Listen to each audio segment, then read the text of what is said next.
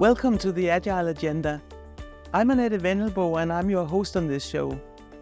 Today I have the great pleasure of introducing you to a very special 3-episode miniseries with a very special guest, namely the pioneer of the Kanban method, David Anderson.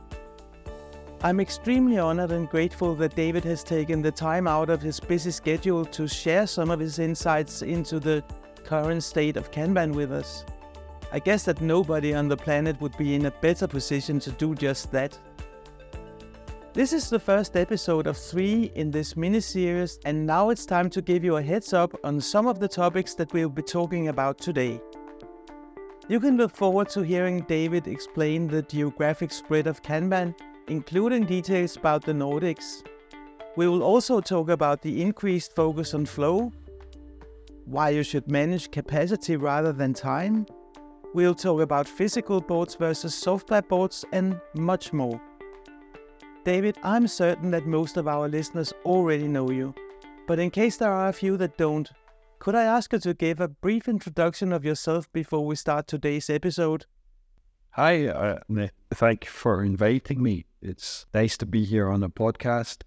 I'm David Anderson. I'm from Scotland originally. I've lived in Singapore and Ireland and the United States for about 23 years. And most recently, I moved here to Spain in 2018. I've been here for 5 years in Bilbao, and I'm really enjoying being back in Europe after a long stay in the United States. Yeah, thank you so much, David. You and I, we have met several times before, and I've been part of the Kanban community for many years. I'm based in the Nordics, where I'm working as a Kanban trainer and consultant. I've done a lot to introduce Kanban and to share knowledge about the method wherever I found it possible and whenever it has been relevant. And it can be quite difficult to get people's and particularly managers' attention. I've sometimes envied Kanban consultants from other parts of the world where Kanban is already much more widespread. Can you tell us about the geographic differences when it comes to adopting Kanban? And since our listeners are probably mainly from the Nordics, can you tell us if you see any changes in Kanban adoption in the Nordic countries, or do you have any other observation concerning the Nordics? All right, quite a broad question. I should have mentioned that I started the Kanban University training business in 2011. And actually, the School of Management, David J. Anderson School of Management, that started in 2008, originally called David J. Anderson and Associates. So I've been doing this for 15 years. And in the beginning, I was offering training classes that I was delivering myself. And partners around the world began to invite me to their countries, places like the Netherlands and Sweden. And I'd travel and deliver a 2-day class. And gradually that got more popular. And then those partners started to say, we really want to deliver the training ourselves in our local language. And that caused the formation of Kanban University at the beginning of 2012. We licensed 16 trainers around the world, mostly in Europe at that time. So I've been traveling a lot. And now we have a network of between 350 and 400 trainers on 6 continents. So I have some insight about the global market and adoption and how that's changed over time in the 15 years. Our biggest market by volume is Brazil. The Brazilian market has really embraced Kanban in a big way. And it's really making a big difference at Brazilian companies. There's some fantastic case studies from there. With the Nordics and Scandinavia, we saw this enthusiasm, this early enthusiasm in Sweden, 2008, 9, 10, perhaps until about 2015. Denmark and Norway were a lot slower. The Norwegians may be the slowest. We also had some early enthusiasm in Finland around 2010 and 11, but my observation was that it was this early enthusiasm and then it kind of died out. Perhaps we had some very shallow Kanban adoption but on a fairly wide scale across the Nordics. But people weren't really showing an interest in taking it further, and it wasn't particularly clear why that was. Gradually, we had fewer Kanban trainers in our network in the Nordic region. So demand seemed to have dissipated. Recently, we're seeing a pickup in that again with School of Management here in Bilbao. We're seeing some Swedish students in classes recently, and we're hearing from folks like you, Kanban trainers, who are seeing the market picking up and some new interest. I'm guessing that that's coming from a different generation of people and maybe some different businesses than the early adopters. In the early years, we knew that there was a really good implementation at Scania, but they're quite a secretive company. They view their processes perhaps as a competitive advantage. While we also had really a not terribly good implementation at Volvo, but we were able to capture that case study. And while it shows some shallow adoption and a lot of struggles that they had with the culture and the politics of the company, it's still a very educational case study. But the Nordics has been quiet for us. It's been asleep, and we're seeing it waking up again recently. That's really interesting. And you're right. I've certainly seen a much bigger interest in Kanban in Denmark, particularly over the past year or so. And that's both when it comes to Kanban training and to Kanban implementations. People participating in, for instance, Kanban management professional training, they are often coming from SAFe environments and mainly from some of the bigger companies in Denmark. Many are looking to Kanban to find ways to fix some of the problems that they have working with agile frameworks. I also see an increased focus on flow in general, but to mention a concrete example, in the latest version of the SAFe framework, Kanban is now playing a more prominent role. I do know that Kanban in SAFe is nothing like the Kanban method that you are fronting and that we are talking about here.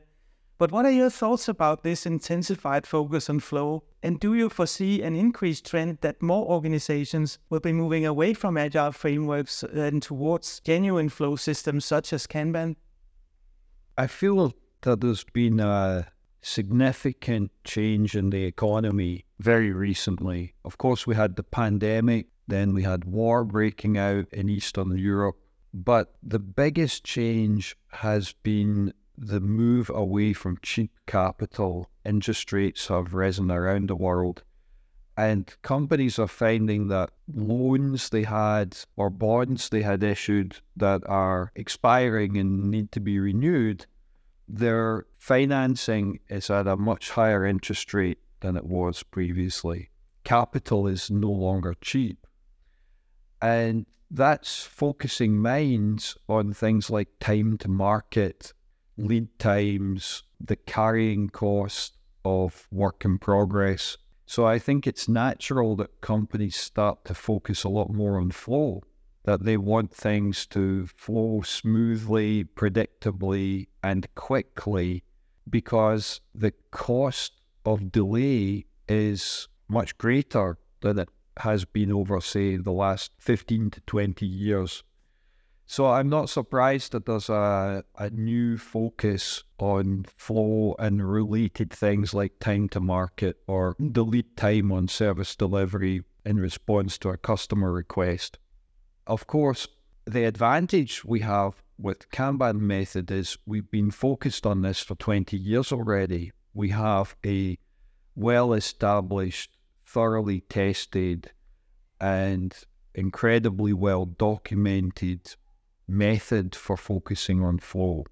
While there are plenty of people now paying attention to flow and we're seeing sort of copycat equivalent things popping up, similar looking guidance packaged differently. But this is something that we've been focused on for 20 years. We really understand the space. So I think the economy is driving the market to look much more seriously at Kanban. Thanks for sharing those thoughts and perspectives. It's really interesting to hear. To continue a bit on that note, I see a tendency that people, and that's among others people that have failed to make Scrum work, they are picking up some of the Kanban practices. For example, they started working with so-called Kanban boards in Jira, or they have started limiting WIP, but they leave out the more difficult stuff, for example, to manage flow or to implement feedback loops. I know that the Kanban method is not an all-or-nothing method. It's described as pragmatic, actionable, evidence-based guidance. But how pragmatic can you be and then still say that you're working with Kanban? And does it even matter? So there's an issue of scale. Scrum is really a team-level method, team-centric, and at a scale of 3, 4, 5, 6, maybe 10 or 12 people maximum for any one Scrum team. And a lot of work that needs to be done involves multiple teams performing their part of something, cooperating with other people in order to deliver customer value. So at purely a team level, a team could be performing very well, but the customer perception is my request took a very long time to be delivered because the handoffs between teams involve delay, queuing. There's no one focused on the flow, the customer delivery, meeting customer expectations. So the businesses could be doing Scrum quite well, and actually their business performance is not improving. Now that we're in a world of expensive capital and other challenging times, disruptive technologies like artificial intelligence arriving, geopolitical problems, and coming out of a fairly tough economy from the pandemic and a big social change in terms of how people are working, all of these things are focusing minds on actual customer delivery and realizing real value, bringing revenue into a company, producing cash flow, business results. As a consequence of business results, we're moving away from team-centric methods and focused more on end-to-end from customer request to delivery. This requires multiple teams to cooperate, and Kanban provides a mechanism for that. So it takes you beyond the Scrum. Whenever asking people to throw away what they're doing with Scrum, although ultimately Scrum uses time constraints, where with Kanban we're using WIP constraints, where we're asking people to constrain the number of things they're working on and to manage their capacity rather than manage their time. And I think there's enough evidence now over the past 20 years to suggest that actually works a lot better. It's also easier and much more pragmatic from an implementation perspective.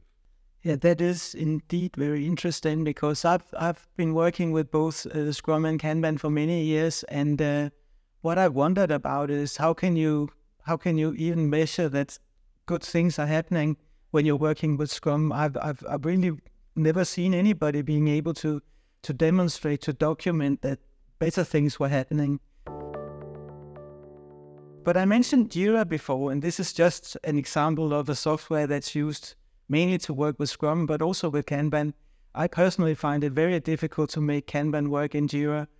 But these days, when many are working from home and companies collaborate across borders, I guess that it's difficult not to use software to visualize what's going on, and also as a tool for collaboration, not to mention data collection.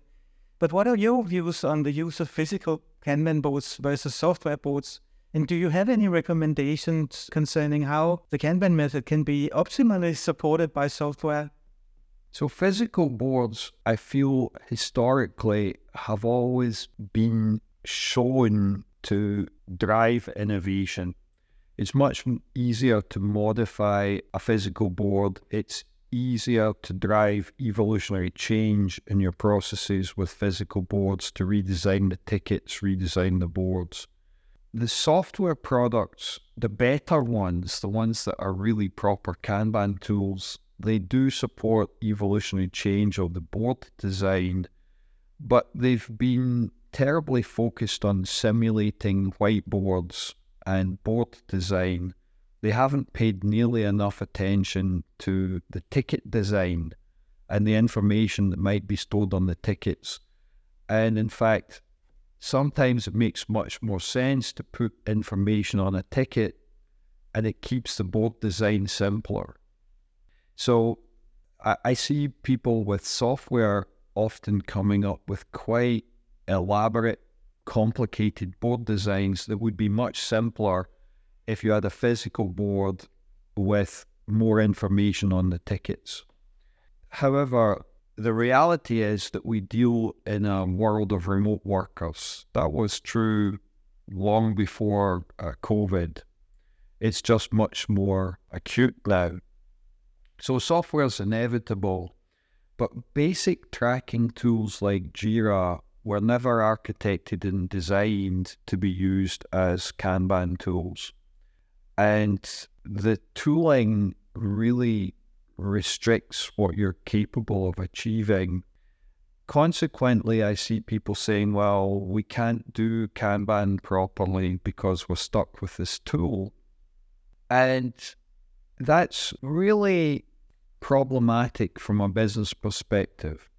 We see more advanced implementations of Kanban and the case studies we have where there are perhaps 4 times productivity improvement or 8 times, 16 times maybe. There was a group from Accenture in Brazil that posted data, and they correlated it against Kanban University training, Team Kanban Practitioner, Kanban System Design, Kanban System Improvement, and they mapped their essentially delivery rate of features they were delivering through this organization. It went up by almost 20 times. Amazing, really amazing. So taking the Team Kanban Practitioner produced maybe a doubling. But by the time they'd gone through all the KMP training and completed the Kanban system improvement, the changes they made following that training ultimately produced 15 to 20 times greater productivity than they'd been achieving at the beginning. Well, if you got stuck early in that process because, well, Jira won't support the changes we want to make, you've left a tremendous amount of business opportunity on the table. And while people complain to me that changing the software is painful and might be expensive, I really feel that you need to get through that pain. And the true expense is not realizing the benefits that you would get by using a proper Kanban software. In this example with the Accenture case you were talking about, did they change the software to support? I honestly don't know. You don't know? Okay, great. This concludes today's episode. I hope you enjoyed it as much as I did. And David, thank you so much for your time. And thank you for sharing your insights and perspectives with us. Oh, my pleasure. Thanks for having me. But before we get to the very end, let me tell you a bit about what you can look forward to hearing when David Anderson joins me in the second episode of this mini-series. We'll talk about the Kanban Maturity Model, also known as KMM, and the purpose of writing the book. You'll get exciting news about Kanban Plus, and you'll get David's answers to some of the questions that I've been asked again and again about the higher maturity levels in Kanban. So stay tuned. I'm Annette Vendelbo, and I'm your host on the Agile Agenda.